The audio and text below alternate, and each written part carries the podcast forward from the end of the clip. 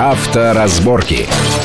Итак, мы продолжаем обсуждать интересный прецедент, который случился в городе Екатеринбурге, когда э, водителю суд, два суда уже, там апелляции были, присудил компенсацию более 70 тысяч рублей за поврежденный автомобиль в результате попадания этой машины в такую дорожную яму. И о том, как вот э, пользоваться, воспользоваться нам вот этим угу. прецедентом беспрецедентного решения суда. То есть э, сотрудник ДПС никоим образом не может отказать на не нашу просьбу, зафиксированную там документально, да. документально, измерить проверить эту яму и внести Обяз... этот факт в протокол. Он обязан это сделать. Он и... просто обязан это сделать. И вообще вот этот президент очень хорошая штука. Потому что дорожников надо, уж извините за грубое слово, пинать иногда. Их сейчас сверху заставляют, э, чтобы они э, давали гарантию на те же самые дороги. Но Тут уже дело нас, авто, нас, автовладельцев, порой указывать им, если вот произошел такой случай, то пусть они несут тогда за нее ответственность. Потому что это должно быть движение сверху и снизу. Иначе мы ничего в этой отрасли не добьемся. Ведь, ну, говорить о том, что как у нас строить дороги, ну, это уже просто ну, не это хочется. Да, это, это уже принцип языка. лет, Но говорим. если вот такие прецеденты будут появляться все большем и большем количестве, то это, ну, по крайней мере, вселяет надежду, что дорожники будут более а, трепетно и просто более качественно. Ну, Класть и, асфальт около... Или реагирует на возникшую по какой-то причине... Э, конечно, дорогу. конечно. То есть, потом досудебные претензии дорожной службы, которая отвечает ну, он за этот это регламентируется. Нужно сначала написать досудебную претензию, приложить к нему акт протокол, протокол. ГИБДД, да, сказать, что вот эта вот причина дорожно-транспортного происшествия является ваша работа, то есть яма, которая образовалась на вашем участке дороги, за которую вы отвечаете. Если они не отвечают на нее в течение 10 дней, ну, ну там можно подавать юристом, да, тогда можете подавать в суд, и в суде уже требовать и не только полного возмещения ущерба, но и, конечно же, возмещения издержек, что удалось добиться этому владельцу. Ну, или даже если там пропущены рабочие дни, там это тоже... Моральный ущерб в нашей это стране не, не так высоко не... ценится. А, моральное что, да. да Спешил да. девушке на свидание, не, не нас... приехал, она подумала, что я закосил, она меня бросила, я испытывал вот моральные будь страдания. это в Америке, человек бы стал миллионером. Уж поверьте да? мне, конечно. Он бы сказал, что я ехал на важную деловую встречу обсуждать контракт в 10 миллионов долларов. Да. Я его по не подписал. мне половина заплатите Apple. мне, да, по, по, заплатите мне, мне миллион. Может, миллион бы не просудили, но половиночку получил. Ну, да. Последние э, ситуации с General Motors, там действительно такие конечно, большие были, конечно, большие были компенсации. Хотя там, конечно, погибли люди. А если, допустим, мы наезжаем, не дай бог, на какой-то кирпич, который валяется на э, до проезжей части, который выпал из грузовика, из какого мы не видели, ничего, ну, такой кирпич, бетонный блок, в конце концов, машина, не дай бог, переворачивается, большие повреждения. Здесь, наверное, дорожникам не предъявить. Сложнее. Ничего. Теоретически следить за состоянием дорожного полотна должны дорожники, но эта же функция, как я сказал, уже возложена и на сотрудников ГИБДД. В случае обнаружения постороннего предмета сотрудник ГИБДД обязан остановиться и убрать этот посторонний предмет с дороги, либо вызвать, вызвать дорожников, которые обслуживают данный участок а, улицы, я не знаю, шоссе и так далее. А, но к сожалению, зачастую, да, как правило, они этого не делают. Ну, потому что, понятно, невозможно, чтобы по каждой улице каждые 10 минут проезжал сотрудник ГИБДД. Да, ну, это трудно себе представить такую ситуацию.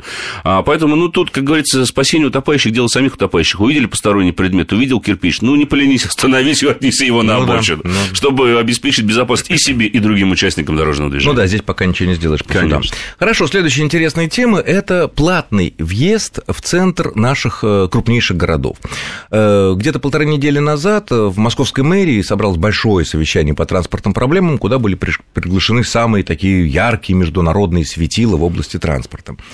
А, которые посоветовали московским властям подумать о том, о введении, возможно, в будущем платного въезда в центр столицы. Сразу подчеркну, что московские власти, а, там были самые высшие руководители города, они отметили, что это пока вопрос не рассматривается, это вопрос далекого будущего, просто вот выслушивают мнение. Но эти эксперты сказали, что а, пример Лондона, который mm-hmm. несколько лет назад ввел платный въезд э, в центр города. Пример Милана, который два года назад ввел э, въезд в центр mm-hmm. своего города, показывает, что ситуация, что публика там в целом не против этого. Нет таких там каких-то особых протестов, опросов показывают, что в принципе нормально. Люди понимают, что другого варианта нет. А, ну и тут вот в конце минувшей недели в Петербурге эта тема была возникла тоже, ну, когда было сказано модной, о том, что в историческом центре славного города Петербурга, он должны ходить пешеходы, а не разъезжать машины, поэтому надо ограничить поток и сделать платный въезд.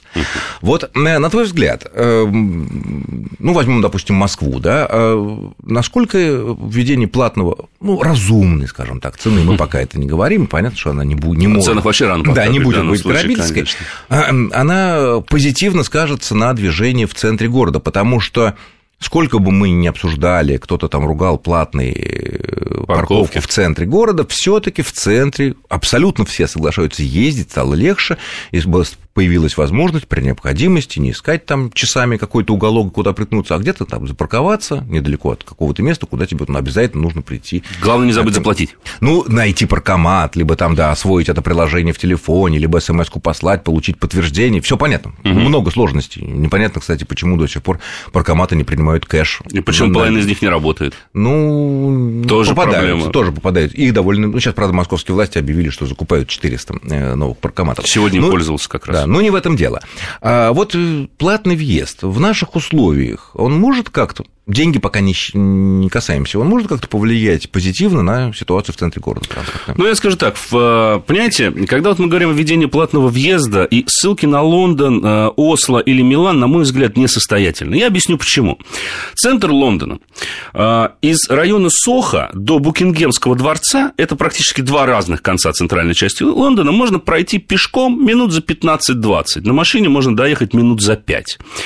Центр Москвы из Чистопрудного бульвара до Болотной вы пешком минут за 15 явно не доберетесь. Вы и на машине не доедете за 15 минут в будний день. То есть нужно понимать немножко масштабы самого города. Простите, Москва раз в 5 больше Лондона, и центр города у нас раз в 5 больше центра города Лондона. Я уже не говорю о Милане. В Милане, кстати, а, вот этот платный въезд действует на очень маленьком кусочке центральной части города, а, который находится рядом с площадью Дома и одноименным собором. А, там действительно там и двигаться-то, в общем, особо некуда. Там все пешком можно пройти из одного конца в другой. В Москве, как я сказал, это проблематично. В принципе, теоретически организовать этот въезд, конечно, возможно. У нас для этого радиально-кольцевая система в городе построена. Да? Вот закройте все ну, не для этого она построена, конечно. Ну, не для этого, да, я уже утрирую. Но это будет проще. В Лондоне сложнее. В Лондоне нет такой радиально-кольцевой системы. И там все-таки плата взимается в автоматическом порядке. Там просто То есть виньетка, на, виньетка на машине. Там стоят камеры, а при въезде вам, вас предупреждают, что въезд платный, въезд платный, 25 раз вас об этом предупредят, потом стоит камера, с этого момента платный въезд. Номер сфотографирован, все, вам придет либо письмо, чтобы оплатить, либо там есть специальный сервис, где вы регистрируете машину, если вы постоянно ну, да, ездите, онлайн, там платите там, да. онлайн, да. Там в этом смысле созданы все условия. А вопрос в том, что в случае введения платного въезда в центральную часть Москвы, да, это в каком-то смысле облегчит ситуацию, но не сильно. А Потому что дело не только в масштабах, а дело в том, что у нас большая часть бизнеса сосредоточена как раз-таки в центральной части города. И этим менеджерам, топ-менеджерам, менеджерам нижнего и среднего звена нужно добираться на работу. Но топ-менеджеры могут, машину. Себе, могут себе позволить оплатить. Окей, они могут не вопрос. себе позволить. Да, они не вопрос. А маленькие а как менеджеры... насчет местных жителей? Это второй вопрос, собственно. Ну, резидентский, резидентный э, какой-то пропуск, наверное, может сейчас быть, как сделали с парковками. Как с резидентскими парковками сделали сейчас, очень много обращений, к сожалению, э, связанных с тем, что человек живет у него семья, в семье две машины, у них пятикомнатная квартира, допустим, в том, том же самом Чистопрудном бульваре, а зарегистрирован юридически или зарегистрирован там один человек. Соответственно, одна квартира, одна машина. Получить второе резидентное разрешение невозможно. Просто его не выдают. Говорят, что покупайте деньги. Это, конечно, не вариант. Если кто-то в гости хочет приехать, тоже, извините меня, а, пользуйтесь тогда только общественным транспортом, получается. Но, да, ну, даже гости, в центральной ладно, гости части... на три часа там можно Окей, заплатить. можно заплатить. Одно дело, целое круглые сутки машина стоит, если эта машина, э, человек там живет. С другой стороны, вот ты говоришь о э, радиально-кольцевой системе дорожной в Москве, но вот угу. если представить самый центр Москвы, я не представляю, а, вот Маховая, да, через нее да. проходит огромное количество всяких маршрутов. Вот а Маховая, Тверская. Да, да, начало Тверской, набережной, Кремлевской Конечно. набережной, Причистинской набережной. Вот, ну, в общем, огромные потоки через да. нее движутся. То есть мы убьем все дороги. Мы, во-первых, убьем Садовое кольцо окончательно. Нет, Оно ну, а будет... Садовом, наверное, пока. Хорошо, мы убьем третье кольцо тогда в таком случае. Скорее, да. Потому и Садовое, что... и на третье. Потому что если из одного района Москвы в другой, в противоположный, можно проехать либо через центр, либо пользуясь, допустим, какими-то э, кольцами. То есть третье кольцо, садовое кольцо и так далее. Если через центр нельзя будет ехать, Нет, ну все можно, поедут, за деньги, да. Все поедут, соответственно, ну, ну, через... Не там... все, ну, конечно, не все. Ну, очень это, многие не захотят платить. Если проезд там какой-то разумный, то почему нет? Вот еще вопрос, как он будет организован. Потому что я несколько раз въезжал и по трассе М4 Дон, и по новой дороге в объезд Одинцова. Да? Я стоял там по 30 минут перед этими пунктами оплаты. Потому что нельзя при потоке машин, там, я не знаю, в 200 автомобилей выстраивать всего 4 места оплаты, когда хвост выстраивается, извините меня, на полкилометра. Ну, кажется, это не дело. Это вначале было, потом поправили, вроде бы, если человек я постоянно, там был. постоянно живет живет или работает в этом месте, постоянно ездит по этой трассе, он, он может покупает получить... специальный такой виньеточку да. купить, да, который да. автомат... Мы видели, что во всей Европе есть две, дво, двое ворот, да. где не люди сидят, деньги берут, или ты там монеты да. должен, должен кидать специальные лоточки, как во Франции, но сидят, ну, то есть просто написано телепас, он Всё тебя наклеит, проезжаешь, и там никогда нет Отличная система. Но телепас нужен каждый для каждого проезда. Для Одинцовской дороги один телепас, для трассы М4 второй телепас, mm. для, э, там, я не знаю, платной трассы Москва-Петербург будет третий телепас. Ну, можно, можно сделать, сделать один. Можно. Вот. Но я... у нас одна карточка, например, банковская, Отлично. да, за... так мы по... платим за все. Так почему же они не хотят сделать один? Почему ну, я ну, каждым еще... должен покупать э, свой отдельный а пока телепас? у каждого свой. Конечно. Конечно, в том числе То есть я... ты покупаешь на свой, где ты постоянно да. где-то живешь или скажу работаешь. больше. Вот в эти вот шлагбаумах с телепасом, поскольку у нас же люди очень умные, они как? Вот стоит хвост, а что это я стою? Дай-ка я сейчас слева всех проеду. Он упирается в шлагбаум, который ему не открывается, потому что нет телепаса, так. начинает сдавать задним ходом, пытается встроиться в поток людей, которые стояли в очереди 20 минут, его никто не пускает. Я их понимаю таки. Да, ну, не, сам, самых умных, конечно. Конечно, да. Обочечники такие. Естественно. То есть вот с этим-то нам тоже надо что-то сделать для начала.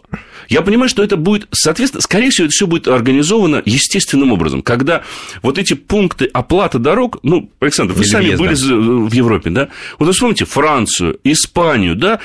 Какой ширины? Там Ширина по 30, да. по 40 пунктов. Сделать. В области можно было сделать? Почему это не сделано в объезд дороги Одинцова? Я не понимаю, почему там все стоит всего 5 или 6 их стоит. Ну, честно, не ну, понимаю. В общем, проблем много, тем не Конечно. менее, вот э, мне такое ощущение, что все вот эти идеи, которые высказываются в плане Москвы, области, там, всей России, они приближают нас к какому-то более цивилизованному движению, которое мы видим там в Западной Европе или в Америке, хотя это стоит и денег. Ну что, ну, ж, что ж э, все стоит денег, все стоит денег. Вари... стоит вари... денег вариантов, вариантов да. увы, или, к счастью, нет. Я благодарю нашего гостя, это был автомобильный эксперт, редактор портала Осипов про Андрей Осипов. Спасибо, спасибо. огромное. Вот, ну и будьте аккуратны на дорогах, уберите кирпич, если увидите случайно, чтобы другой на него не попался. Счастливо, с вами был Александр Злобин. Авторазборки.